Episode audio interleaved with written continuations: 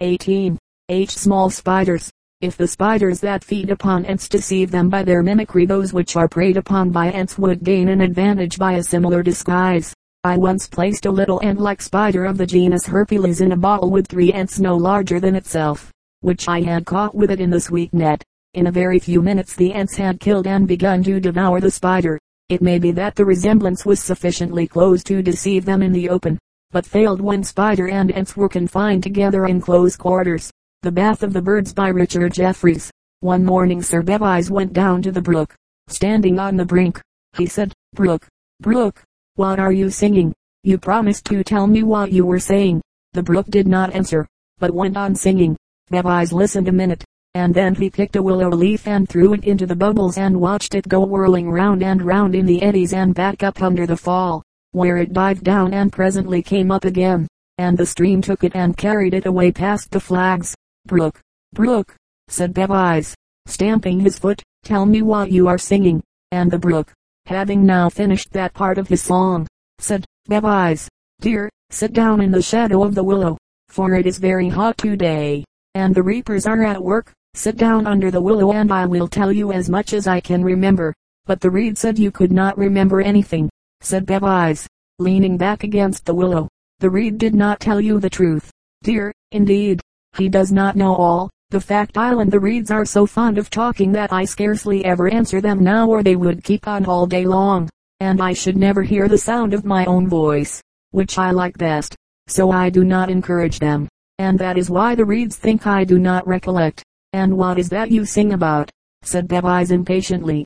My darling, said the brook, I do not know myself always what I am singing about. I am so happy I sing, sing, and never think about what it means. It does not matter what you mean as long as you sing. Sometimes I sing about the Sunday who loves me dearly, and tries all day to get at me through the leaves and the green flags that hide me. He sparkles on me everywhere he can, and does not like me to be in the shadow. Sometimes I sing to the wind, who loves me next most dearly, and will come to me everywhere in places where the sun cannot get. He plays with me whenever he can, and strokes me softly and tells me the things he has heard in the woods and on the hills, and sends down the leaves to float along, for he knows I like something to carry. Fling me in some leaves, Bevis, dear. Sometimes I sing to the earth and the grass, they are fond of me, too. And listen the best of all, I sing loudest at night to the stars, for they are so far away they would not otherwise hear me. But what do you say? said Bevis. But the brook was too occupied now to heed him and went on. Sometimes I sing to the trees. They, too, are fond of me and come as near as they can. They would all come down close to me if they could. They love me like the rest, because I am so happy and never cease my chanting. If I am broken to pieces against a stone, I do not mind in the least. I laugh just the same and even louder. When I come over the hatch, I dash myself to fragments, and sometimes a rainbow comes and stays a little while with me. The trees drink me, and the grass drinks me, the birds come down and drink me, they splash me and are happy. The fishes swim about, and some of them hide in deep corners. Round the bend I go, and the osiers say they never had enough of me. The long grass waves and welcomes me, the moor hens float with me, the kingfisher is always with me somewhere, and sits on the bough to see his ruddy breast in the water and you come to Bevis now and then to listen to me, and it is all because I am so happy. Why are you so happy? said Bevis. I do not know, said the brook. Perhaps it is because all I think of is this minute. I do not know anything about the minute just gone by, and I do not care one bit about the minute that is just coming. All I care about is this minute, this very minute now. Fling me in some more leaves. Bevis, why do you go about asking questions, dear? Why don't you sing and do nothing else? Oh, but I want to know all about everything, said Bevis. Where did you come from? And where are you going? And why don't you go on and let the ground be dry? Why don't you run on, and run all away? Why are you always here? The brook laughed and said, My dear, I do not know where I came from, and I do not care at all where I am going. What does it matter, my love? All I know is I shall come back again. Yes, I shall come back again. The brook sang very low and rather sadly now. I shall go into the sea and shall be lost, and even you would not know me. Ask your father. Love, he has sailed over the sea in ships that come to Southampton.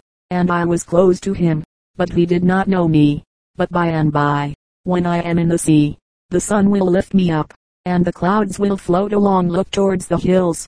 Bevis, dear, every morning and you will see the clouds coming and bringing me with them, and the rain and the dew, and sometimes the thunder and the lightning, will put me down again, and I shall run along here and sing to you, my sweet, if you will come and listen. Fling in some little twigs, my dear, and some bits of bark from the tree. That I will, said Bevis, and he picked up a stone and flung it into the water with such a splash that the kingfisher flew away. But the brook only laughed and told him to throw another and to make haste and grow bigger and jump over him. SS we shall meet by the drinking place, said the grasshopper, and was just hopping off. When Bevis asked him what the birds went down to bathe for, I'm sure I do not know, said the grasshopper, speaking fast, for he was rather in a hurry to be gone. He never could stand still long together. All I can tell you island that on midsummer day every one of the birds has to go down to the brook and walk in and bathe, and it has been the law for so many, many years that no one can remember when it began. They like it very much, because they can show off their fine feathers which are just now in full color, and if you like to go with me, you will be sure to enjoy it. So I will, said Bevis, and he followed the grasshopper, who hopped so far at every step that he had to walk fast to keep up with him. They went on in silence a good way, except that the grasshopper cried SS to his friends in the grass as he passed, and said good morning also to a mole, who peeped out for a moment. Why don't you hop straight? said Bevis presently. It seems to me that you hop first one side and then the other, and go in such a zigzag fashion it will take us hours to reach the brook. How very stupid you are, said the grasshopper. If you go straight, of course you can only see just what is under your feet. But if you go first this way and then that, then you see everything. You are nearly as silly as the ants, who never see anything beautiful all their lives. Be sure you have nothing to do with the ants. Bevis, they are a mean, wretched, miserly set, quite contemptible and beneath notice. Now, I go everywhere, all round the field, and spend my time searching for lovely things. Sometimes I find flowers, and sometimes the butterflies come down into the grass and tell me the news, and I am so fond of the sunshine. I sing to it all day long. Tell me, now, is there anything so beautiful as the sunshine and the blue sky, and the green grass, and the velvet and blue and spotted butterflies, and the trees which cast such a pleasant shadow and talk so sweetly, and the brook which is always running? I should like to listen to it for a thousand years. I like you, said Bevis. Jump into my hand and I will carry you. He held his hand out flat, and in a second up sprang the grasshopper and alighted on his palm and told him the way to go. And thus they went together merrily. Bevis, dear, I do not sing at night, but I always go where I can see a star. I slept under a mushroom last night, and he told me he was pushing up as fast as he could before someone came and picked him to put on a gridiron. I do not lay up any store, because I know I shall die when the summer ends, and what is the use of wealth then? My store and my wealth is the sunshine, dear, and the blue sky, and the green grass, and the delicious brook who never ceases sing, sing, singing all day and night, and all the things are fond of me, the grass and the flowers, and the birds and the animals all of them love me. I think I shall take you home and put you under a glass case on the mantelpiece, said Bevis. Off jumped the grasshopper in a moment, and fell so lightly on the grass it did not hurt him in the least, though it was as far as if Bevis had tumbled down out of the clouds. Bevis tried to catch him, but he jumped so nimbly this way and that, and hopped to and fro, and lay down in the grass, that his green coat could not be seen. Bevis now went down to the brook and stood on the bank, where it was high, near a bush at the side of the drinking place. Ah, dear little Sir Bevis, whispered a reed, bending towards him as the wind blew. Please do not come any nearer. The bank is steep and treacherous, and hollow underneath where the water rats run. So do not lean over after the forget-me-nots they are too far for you. Sit down where you are, behind that little bush, and I will tell you all about the bathing. The birds come down to bathe every midsummer day, and the goldfinches, and the sparrows, and the blackbirds, and the thrushes, and the swallows, and the wrens, and the robins, and almost every one of them except two or three, whose great grandfathers got into disgrace a long while ago. The rooks do not come because they are thieves, and steal the mussels, nor the crows, who are a very bad lot. The swan does not come either, unless the brook is muddy after a storm. The swan is so tired of seeing himself in the water that he quite hates it, and that is the reason he holds his neck so high, that he may not see more of himself than he can help. Soon the birds came. They were all in their very best and brightest feathers, and as the sun shone on them and they splashed the water and strutted about, Bevis thought he had never seen anything so beautiful. They did not all bathe, for some of them were specially permitted only to drink instead, but they all came, and all in their newest dresses. So bright was the goldfinch's wing, that the lark, though she did not dare speak, had no doubt she rouged. The sparrow, brushed and neat, so quiet and subdued in his brown velvet, looked quite aristocratic among so much flaunting color. As for the blackbird he had carefully washed himself in the spring before he came to bathe in the brook, and he glanced round with a bold and defiant air, as much as to say, there is not one of you who has so yellow a bill, and so beautiful a black coat as I have. In the bush the bullfinch, who did not care much to mix with the crowd, moved restlessly to and fro. The robin looked all the time at Bevis, so anxious was he for admiration. The wood pigeon, very consequential, affected not to see the dove, whom Bevis longed to stroke, but could not, as he had promised the reed to keep still. Bevis looked up into the sky, and there was the hawk, almost up among the white clouds, soaring round and round, and watching all that was proceeding. Almost before he could look down again a shadow went by, and a cuckoo flew along very low, just over the drinking place. Cuckoo, he cried, cuckoo, the goldfinch has the prettiest dress, and off he went. Now the hawk had bribed the cuckoo, who was his cousin, to do this, and the cuckoo was not at all unwilling, for he had an interest himself in keeping the birds divided. So he said that although he had made up his mind to go on his summer tour, leaving his children to be taken care of by the wagtail, he would stop a day or two longer to manage this little business. No sooner had the cuckoo said this, than there was a most terrible uproar and all the birds cried out at once. The blackbird was so disgusted that he flew straight off, chattering all across the field and up the hedge. The bullfinch tossed his head, and asked the goldfinch to come up in the bush and see which was stronger. The greenfinch and the chaffinch shrieked with derision. The wood pigeon turned his back and said pooh, and went off with a clatter. The sparrow flew to tell his mates on the house, and you could hear the chatter they made about it right down at the brook. But the wren screamed loudest of all and said that the goldfinch was a painted impostor, and had not got half so much gold as the yellow hammer. So they were all scattered in a minute, and Bevis stood up and hurried homeward. It is remarkable how many creatures live wild and free, though secret, in the woods, and still sustain themselves in the neighborhood of towns, suspected by hunters only. How retired the otter manages to live here. He grows to be four feet long, as big as a small boy, perhaps without any human being getting a glimpse of him. I formerly saw the raccoon in the woods behind where my house is built, and probably still heard their whinnering at night. Commonly I rested an hour or two in the shade at noon, after planting, and ate my lunch, and read a little by a spring which was the source of a swamp and of a brook, oozing from under Brister's Hill, half a mile from my field. The approach to this was through a succession of descending grassy hollows, full of young pitch pines, into a larger wood about the swamp. There, in a very secluded and shaded spot, under a spreading white pine, there was yet a clean, firm sward to sit on. I had dug out the spring and made a well of clear gray water, where I could dip up a pailful without roiling it, and thither I went for this purpose almost every day in midsummer, when the pond was warmest. Thither, too, the woodcock led her brood, to probe the mud for worms, flying but a foot above them down the bank while they ran in a troop beneath, but at last, spying me, she would leave her young and circle round and round me, nearer and nearer till within four or five feet, pretending broken wings and legs, to attract my attention, and get off her young, who would already have taken up their march, with faint wiry peep, single file through the swamp, as she directed, or I heard the peep of the young when I could not see the parent bird. There, too, the turtle dove sat over the spring, or fluttered from bough to bough of the soft white pines over my head, or the red squirrel, coursing down the nearest bough, was particularly familiar and inquisitive. You only need sit still long enough in some attractive spot in the woods that all its inhabitants may exhibit themselves to you by turns. In the fall the loon Colymbus glacialis came, as usual, to mold and bathe in the pond, making the woods ring with his wild laughter before I had risen.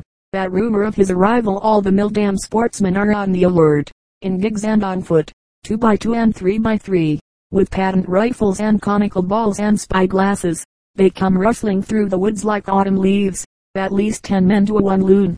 Some station themselves on this side of the pond, some on that, for the poor bird cannot be omnipresent. If he died here he must come up there.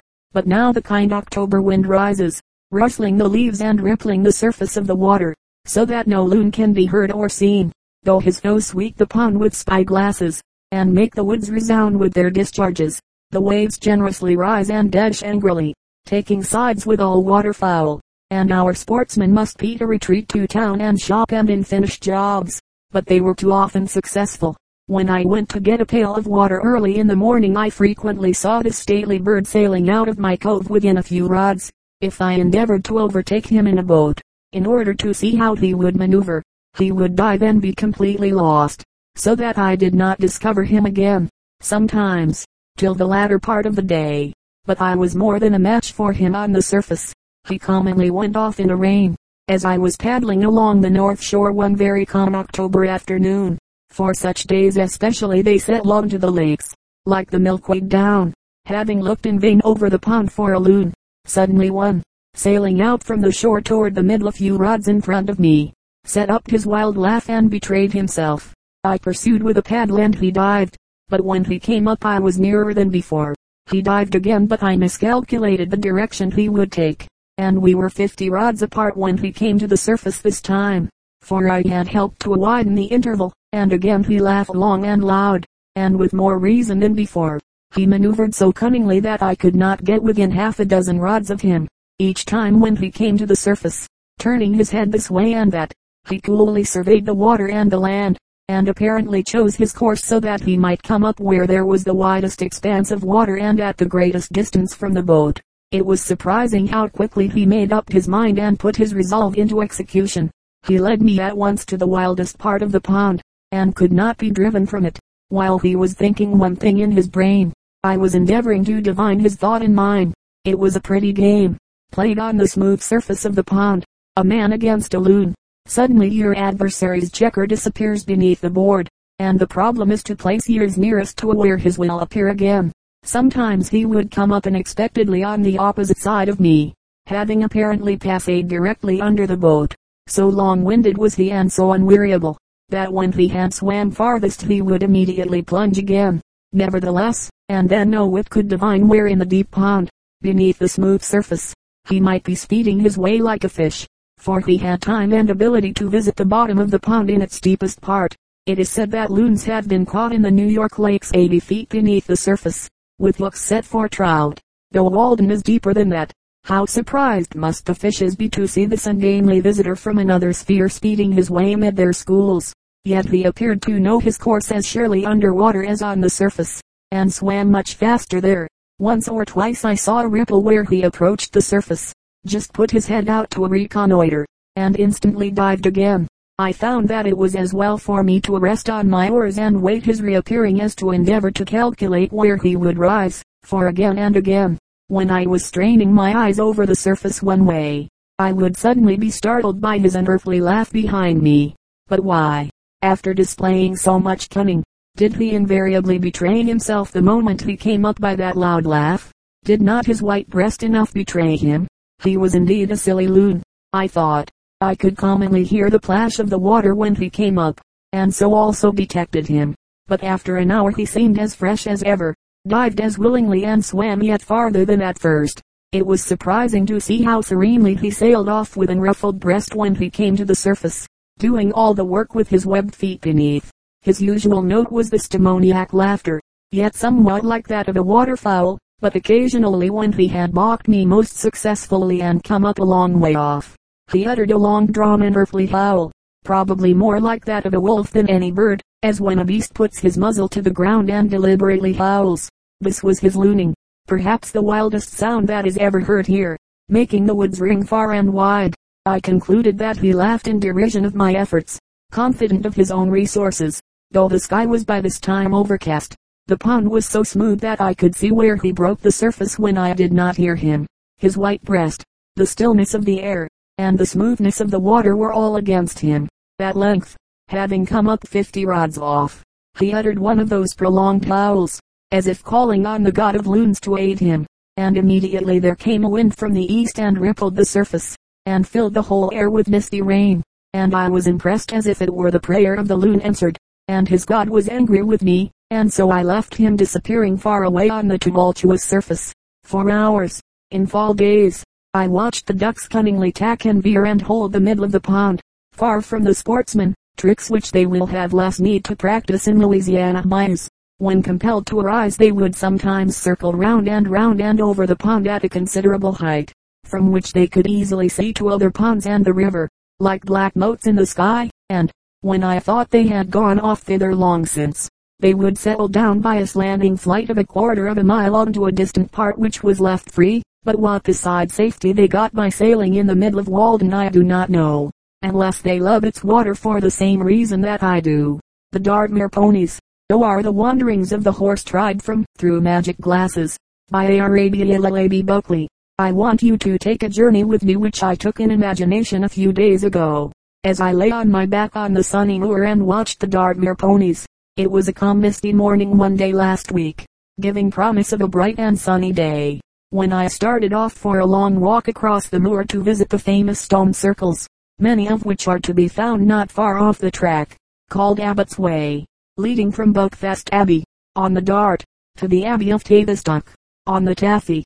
My mind was full of the olden times as I pictured to myself how, 700 years or more ago, some Benedictine monk from Tavistock Abbey, in his black robe and cowl, paced this narrow path on his way to his Cistercian brethren at Buckfast meeting some of them on his road as they wandered over the desolate moor in their white robes and black scapularies in search of stray sheep.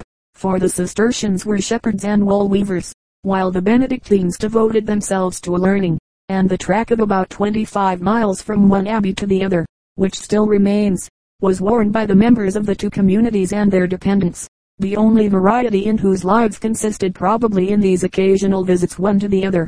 Yet even these monks belonged to modern times compared to the ancient Britons who raised the stone circles, and buried their dead in the barrows scattered here and there over the moor, and my mind drifted back to the days when, long before that pathway was worn, men clad in the skins of beasts hunted wild animals over the ground on which I was treading, and lived in caves and holes of the ground. I wondered, as I thought of them, whether the cultured monks and the uncivilized Britons delighted as much in the rugged scenery of the moor as I did that morning. For many miles in front of me the moor stretched out wild and treeless. The sun was shining brightly upon the mass of yellow furze and deep red heather, drawing up the moisture from the ground, and causing a kind of watery haze to shimmer over the landscape, while the early mist was rising off the tors, or hilltops, in the distance, curling in fanciful wreaths around the rugged and stony summits, as it dispersed gradually in the increasing heat of the day. The cattle which were scattered in groups here and there feeding on the dewy grass were enjoying the happiest time of the year. The moor, which in winter affords them scarcely a bare subsistence, is now richly covered with fresh young grass, and the sturdy oxen fed solemnly and deliberately, while the wild Dartmoor ponies and their colts scampered joyously along, shaking their manes and long flowing tails, and neighing to each other as they went, or clustered together on some verdant spot where the colts teased and bit each other for fun, as they gamboled round their mothers. It was a pleasure, there on the open moor, with the lark soaring overhead, and the butterflies and bees hovering among the sweet-smelling furze blossoms, to see horses free and joyous, with no thought of bit or bridle, harness or saddle, whose hoofs had never been handled by the shoeing smith, nor their coats touched with the singeing iron. Those little colts, with their thick heads, shaggy coats, and flowing tails, will have at least two years more freedom before they know what it is to be driven or beaten. Only once a year are they gathered together, claimed by their owners and branded with an initial, and then left again to wonder where they will. True, it is a freedom which sometimes has its drawbacks, for if the winter is severe the only food they can get will be the furze tops, off which they scrape the snow with their feet, yet it is very precious in itself, for they can gallop when and where they choose, with head erect, sniffing at the wind and crying to each other for the very joy of life. Now as I strolled across the moor and watched their gambols, thinking how like free wild animals they seemed, my thoughts roamed far away, and I saw in imagination scenes where other untamed animals of the horse tribe are living and fettered all their lives long. First there rose before my mind the level grass-covered pampas of South America, where wild horses share the boundless plains with troops of the rhea, or American ostrich, and wander, each horse with as many mares as he can collect in companies of hundreds or even thousands in a troop. These horses are now truly wild, and live freely from youth to age, unless they are unfortunate enough to be caught in the more inhabited regions by the lasso of the hunter. In the broad pampas, the home of herds of wild cattle, they dread nothing. There, as they roam with one bold stallion as their leader, even beasts of prey hesitate to approach them, for, when they form into a dense mass with the mothers and young in their center, their heels deal blows which even the fierce jaguar does not care to encounter, and they trample their enemy to death in a very short time. Yet these are not the original wild horses we are seeking. They are the descendants of tame animals, brought from Europe by the Spaniards to Buenos Aires in 1535, whose descendants have regained their freedom on the boundless pampas and prairies.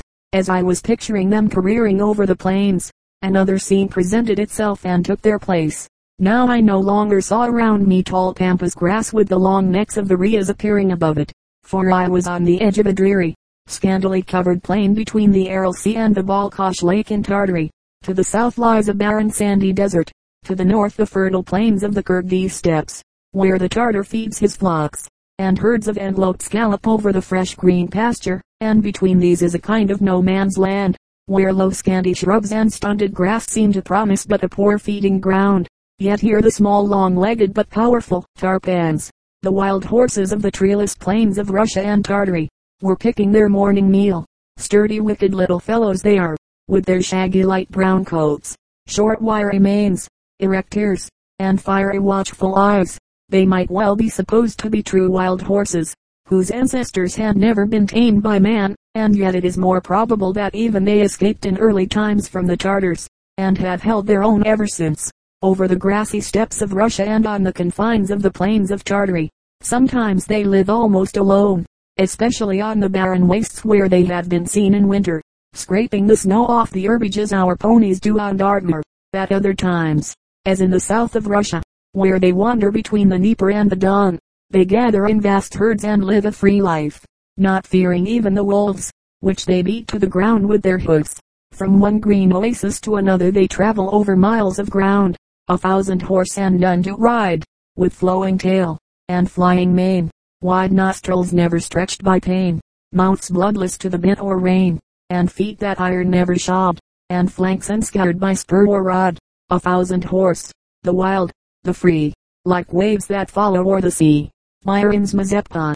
As I followed them in their course I fancied I saw troops of yet another animal of the horse tribe, the Kulan, or Equus hemionus, which is a kind of half horse, half ass page 393, living on the Kirghiz steppes of Tartary and spreading far beyond the range of the Tarpan into Tibet.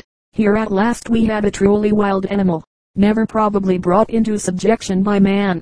The number of names he possesses shows how widely he has spread. The Tartars call him Kulan, the Tibetans Kyang, while the Mongolians give him the unpronounceable name of Shigate. He will not submit to any of them but if caught and confined soon breaks away again to his old life. A free and fetterless creature. No one has ever yet settled the question whether he is a horse or an ass. Probably because he represents an animal truly between the two. His head is graceful, his body light, his legs slender and fleet. Yet his ears are long and ass-like. He has narrow hoofs, and a tail with a tuft at the end like all the ass tribe. His color is a yellow-brown, and he has a short dark mane and a long dark stripe down his back as a donkey has, though this last character you may also see in many of our Devonshire ponies, living often on the high plateaus, sometimes as much as 1500 feet above the sea. This child of the steppes travels in large companies even as far as the rich meadows of Central Asia, in summer wandering in green pastures, and in winter seeking the hunger steps where sturdy plants grow and when autumn comes the young steeds go off alone to the mountain heights to survey the country around and call wildly for mates, whom, when found, they will keep close to them through all the next year. even though they mingle with thousands of others. Till about 10 years ago the Equus hemionus was the only truly wild horse known. But in the winter of 1879-80 the Russian traveler Przhevalsky brought back from Central Asia a much more horse-like animal, called by the Tartars, Kurtag, and by the Mongols, Stature. It is a clumsy, thick-set, whitish-gray creature with strong legs and a large, heavy, reddish-colored head. Its legs had a red tint down to the knees, beyond which they are blackish down to the hoofs. But the ears are small, and it has the broad hoofs of the true horse, and warts on his hind legs, which gnaw on him.